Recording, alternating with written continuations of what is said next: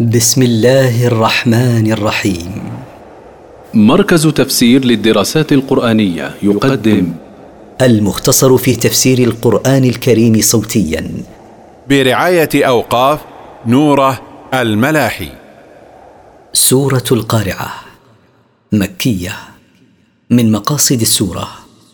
قرع القلوب لاستحضار هول القيامة وأحوال الناس في موازينها التفسير القارعة الساعة التي تقرع قلوب الناس لعظم هولها ما القارعة ما هذه الساعة التي تقرع قلوب الناس لعظم هولها وما أدراك ما القارعة وما أعلمك أيها الرسول ما هذه الساعة التي تقرع قلوب الناس لعظم هولها إنها يوم القيامة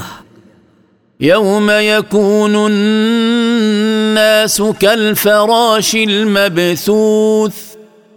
يوم تقرع قلوب الناس يكونون كالفراش المنتشر المتناثر هنا وهناك وتكون الجبال كالعهن المنفوش